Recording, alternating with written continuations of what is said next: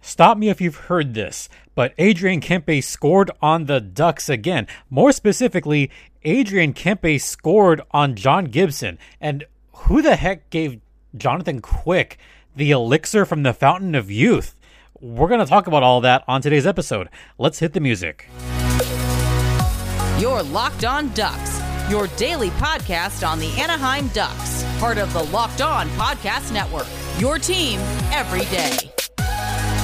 You've got to be kidding me. Hi, everyone. Welcome to Locked On Anaheim Ducks, part of the Locked On Podcast Network. I'm your host, Jason JD Hernandez, still in disbelief after that brilliant performance by Quickie. And I've been covering hockey for over a decade. In fact, I've been covering hockey for about a dozen years. But a performance like that, I don't see very often from Jonathan Quick.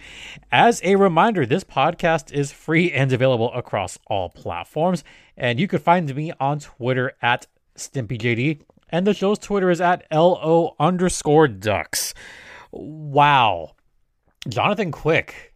How, how about that? I did not see that coming. Sarah Avampado and I jokingly said, well, if it's Gibby and it's quick, they've both been struggling, especially Gibson. He's been struggling much more recently. He had he had a 20 game streak of allowing 3 goals or more. That was not a good streak. Quick, he's had some up and down games. So we jokingly said, "Oh, it's going to be high scoring. Kings are going to win this one. It'll be 6 to 4. There will be a lot of scoring. There will be a lot of high octane." Yeah, that's what we thought would happen. Um, yeah, yeah, we were wrong. We were very wrong about that one. As the Kings were victorious, and we'll talk more about what this means with for the Kings later on briefly. But it was only two to one. Only two to one. Are you kidding me? Are you kidding me with that? The Ducks could have scored more, and they should have scored more. The Kings, they scored. They could have scored more too. I would say this was a great performance by both goalies. John Gibson had some good saves throughout the night, and there was a couple really good ones that I thought, well, okay, he kind of saved the Ducks a little bit. Good for him. Gibby was good. Quickie was better. He committed grand larceny on multiple occasions that made you think, my God, he turned back the clock. I mean, I make you, I, I make the joke about the Fountain of Youth, but it looked like it, didn't it? This looked like vintage quickie. Just to quickly recap what the heck happened on this one. First period, not really anything happening. The first few minutes, I think both teams were kind of feeling each other out. Not that it was boring, but it wasn't exactly the most exciting beginning of the game. It really wasn't. And then it started to get really good. Trevor Zegras starting to create some offense despite Zegras being on the line with Mayhew and Grant. You know, he was trying to will that team to some kind of offense. And as I said, he tried to create something out of nothing multiple times. And unfortunately, nothing was made off of that. But you know what? He didn't look frail. He didn't look frail at all. And, you know, he's that creative of a player. He's that gifted despite what Coach Eakin said, he's not frail, folks. He's just not. So after one period, no score. Second period, oh boy, the Ducks were caught sleeping at the beginning of the second period. This one was a bad one to give up. 27 seconds into the second period, off of a face-off, Anze Kopitar wins the face-off, gets it to Adrian Kempe, and stop me if you've heard this one. Kempe! Oh no! Yes, it happened again. Adrian Kempe scored on John Gibson. Kempe's 34th of the season. That made it 1 nothing. So I'm going to go off a li- on a bit of a tangent here, talking about Adrian Kempe for a little bit. Adrian Kempe likes to terrorize the Ducks. This is not just Ducks, this is Ducks organization. Okay? That's how bad this is. Okay? And gee, look at that. Kempe, oh no. Yeah. If you've heard me say that tweet several times, you're not alone. Adrian Kempe this skis this season has scored four goals. Four goals on the Ducks. He's had five points against Anaheim in three games this season. That that's it. He scored four goals. And I want to throw this stat out because it's worth mentioning again. I've posted this stat before. So, Adrian Kempe has scored quite a few goals in his career. In fact, in his young career, Adrian Kempe has scored 88 goals. Okay, that, I checked that. 89 goals. He has scored 89 career goals. All right, you ready for this? 11 of those have been against the Anaheim Ducks. Yes, you heard that right. 11 out of his 89 career goals have come against one team. They're all against the Ducks. But it goes further than that. This is by far the most against any other team. But those 11 aren't just against the Ducks. Those 11 goals, all of them are against John Gibson. What the heck did Gibby do to piss Kempe off? Well, this might go back before the NHL. This goes back six years ago, over six years ago. I've mentioned this before. There was a game that took place at Citizens Business Bank Arena late 2015 between the Ontario Reign and the San Diego Gulls. Adrian Kempe was part of that Ontario Reign team. John Gibson was part of that San Diego Gulls team. What do you think happened on that game? Kempe would score a hat trick against Gibby. That means that between the AHL and the NHL, Adrian Kempe has scored 14 times against John Gibson. That is by far the most against any goalie across the AHL and the NHL. By far. What did Gibby do to you, Kempe? What what what what is it? What did he say something bad to you on social media? Did he piss you off in Ontario? Did he kind of say something to you? I mean, what what is it? I I kind of want to know like does Kempe just does does he just raise his game up every time he sees Gibby and goes, "Oh, there are there stars in his eyes every time he sees Gibby on the other side of the ice? Is that it? Huh? Huh? 14 goals. 14? That is a ton. Ah, poor Gibby. You know this is you know what's gonna happen on Saturday, right? You know what's gonna happen Saturday night at Staples Center. Kempe is going to score on Gibby once again, and this is assuming that Gibby starts on Saturday. And if Dallas Eakins is a smart man, he will not start Gibby on Saturday. Gibby needs that Sunday game on Getzlaf's final game. If Dallas Eakins is a smart coach, he will start Anthony Stolarz on that game, and maybe he'll have a chance. Uh, yeah, we'll we'll see about that. We'll see. Oh, by the way, rest of that game, just for shiggles. Adam Henrique scored on the power play. So, hey, the Ducks' power play is still working. Yeah! 1 for 4 on the power play, another power play goal. Hey, I'll take that. That tied things up at one goal apiece. Uncle Rico from da da da Troy Terry, who, by the way, Troy Terry continues his point streak. He is currently at 64 points on the season. He's only six points away from 70 points. He's five away from 69. Cool. Then that third period happened, and we're going to talk about that at length after the first intermission because I do want to talk about that just a little bit. But first, let's talk about HelloFresh. All right. HelloFresh is a farm fresh, pre portioned ingredient meal and seasonal recipes delivered right to your doorstep. Skip trips to the grocery store and count on HelloFresh to make home cooking easy, fun, and affordable. And for someone like me that doesn't have a lot of time, HelloFresh is definitely something that I enjoy using. You get farm fresh seasonal produce and easy to make recipes delivered right to your door every week. It's all about convenience with HelloFresh. Not only do they come pre portioned, so you're not overbuying or wasting food, but it's easier than ever to get filling meals on the table in a snap with options like family friendly or quick and easy recipes. So, if you want to try it for yourself, go to HelloFresh.com slash LockedOn16 and use code LockedOn16 for up to 16 free meals and three free gifts. Once again, that's HelloFresh.com slash LockedOn16 and promo code LockedOn16 will get you 16 free meals and three free gifts. HelloFresh is America's number one meal kit. Coming up after the first intermission, we're going to talk about the goal that wasn't, then was. We'll get to that on the other side. Welcome back to Locked On Anaheim Ducks, part of the Locked On Podcast Network. And guess what? You're still locked locked in with JD Hernandez. I'm the host of this here podcast. I've been covering hockey for almost a dozen years, and I've seen some terrific games. But now we got to talk about what happened in that third period. We got to talk about that goal in particular because that was a massive, massive call that literally decided the outcome of this game. And I'm talking about that goal that took place in the third period.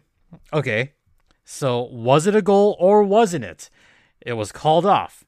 Then it was called. Well, first it was called a goal, then it was called off because what happened was John Gibson got out of position. He was outside of his crease, may have gotten knocked over, and on the ice they call that a goal. All right. Then the refs and linesmen huddled together and then they said there was no goaltender interference, or there was goaltender interference, so they called no goal. And that was a long huddle. So first it was a goal, then it was no goal. They called goaltender interference. Todd McLellan did not like that, so he had to officially use his coach's challenge. So then they went to the situation room. We heard Lindsay Imber, organist Lynn, played the Jeopardy theme played the long version of the Jeopardy theme. Yeah, I was listening. I was listening, Lindsay. I heard you play the long version of Jeopardy, which was cool. So this one took a long time. Got a deep look at the situation room until they officially, eventually decided that because Gibby was out of his crease, yeah, kid you not, that was called a good goal. I put that video up on the LO underscore ducks Twitter. You could hear the reaction from all the Kings fans there. That was the turning point of the game, and that would ultimately be the deciding goal of the game. Only 32 seconds into the third period, Philippe Danault scored his 25th of the season, and that was off of an Arvidsson shot. And that would be your final score, 2 to 1. The Kings beat Anaheim. This game doesn't really matter that much for the Anaheim Ducks. This mattered monumentally for the Los Angeles Kings because that put them in a situation where they control their own destiny. They have four games left on the schedule. They have 92 points. Two teams that are chasing them in the division are the Vegas Golden Knights and the Vancouver Canucks, both at 87 points the max amount of points those two teams can get is 97. That means with four games left, the Kings' magic number is down to six, meaning that all the Kings have to do is win three of their final four games and they will clinch a playoff spot. Who do the Kings have left? Hmm. Well, they have the Blackhawks on Thursday, and oh, that's right. They have another game against the Anaheim Ducks. They play each other on Saturday. Then the Kings have they have some team from Seattle again, and then they have the Vancouver Canucks. That last game might not matter. You've got to assume that the Kings are going to win three out of four at this point. Even if the Ducks lose, like win or lose, the Kings just have to beat Seattle theoretically, and they would have to beat another not so good team. Yeah, I at this point I see the Kings making it. I think they're going to beat Chicago. I think they're going to beat the Seattle Kraken. So, yeah, I think the Kings are in it. And for Duck fans, would you rather see the Kings miss the playoffs or would you rather see Vegas? Yeah, there's a lot of commonality between Kings fans and Ducks fans. In fact, I was talking to a lot of Kings fans after the game. Yes, I did talk to the Kings fans. Yes, I was wearing my Patos de Anaheim jersey because El Capitan was playing. And it was my last time getting to see El Capitan play. So of course I had to wear the Patos jersey. And did I get a lot of crap from Kings fans? Not as much because, hey, you know what? At least the Kings fans respected the jersey. They're like, hey, you know what? That's pretty badass. We like that. So getting to talk to them, they said, you know what? Ducks fans and Kings fans can agree on one thing. We hate the Vegas Golden Knights. so we'd rather see them miss the playoffs. Yeah, there's a bit of catharsis there as to seeing Vegas miss the playoffs. Yeah, that would be cool, wouldn't it? I've talked about that long enough. And I do want to just briefly talk about Jonathan Quick once again. I'll devote a couple minutes to Quickie and then we'll go to a break. Jonathan Quick had one of his finest performances of the season. The Ducks shot the puck 30 times. Quickie stopped 29 of them but it was the quality of the shots. It was the shots just grazing the post. It was the shots where he barely got a little bit. He just got enough to save it. John Quick beat out John Gibson. Fair and square on this game. The expected goals for this one, for all strengths. The Ducks, or yeah, the Ducks had 3.09 expected goals. The Kings had 2.02. So, hey, you know what? John Gibson had a positive score. Yeah. Gibby had a .02, but hey, it's in the positive. Quickie. Oh boy. His game score was above 2. Mhm. The expected goals was over 3 and he only allowed 1 goal. The Ducks could have scored more and they didn't. That one is a tough pill to swallow. But this looked like vintage Quickie. This looked like 2012 to 2014 Quickie. And I pointed this out, and my sincere apology for making some of you feel old when I tweeted this. In fact, I had one one person saying, like, thanks for making me feel old. Hey, you know what? You're welcome. I'm I'm sorry that I made you feel old, but I have to point out that Jonathan Quick won the Conn Smythe Trophy 10, yeah, 10 years ago. He really turned back the hands of time. Has it really been 10 years since the Kings won their first cup? Yeah, in fact, it has. So, you know what? That's one where you have to tip your cap and say, you know what? You played a pretty darn good game. That, that was just Jonathan Quick doing his thing like he did about a decade ago, just got to tip your cap. That's the kind of game it was. It was great goaltending. The Ducks had their chances, especially in that second period. Quickie committed grand larceny on this game. He stole that game from the Ducks. He earned those two points for the Kings. I should say against the Ducks for the Kings. Quickie earned those two points he should get all the stakes. That's that. All right. We're going to head into this second intermission before we close it out. But first, let's talk about everyone's favorite protein bar, Built Bar, which, by the way, comes in 18 fantastic flavors covered in a chocolate fondue. And hey, you know what? Try their built puffs as well, including my personal favorite, the churro puff. You heard that correctly. The churro flavored built bar. Built bars on average are only about 150 calories, only 4 to 5 grams of sugar, and packed with at least 17 grams of protein. So if you want to try for yourself, head to built.com. Use promo code LOCKED15 to get 15% off your next order of Built Bar, the best tasting protein bar ever. Coming up after the break, we will wrap up with some final thoughts on this one and a, and a sneak peek at what's coming the rest of this week. Stay locked in.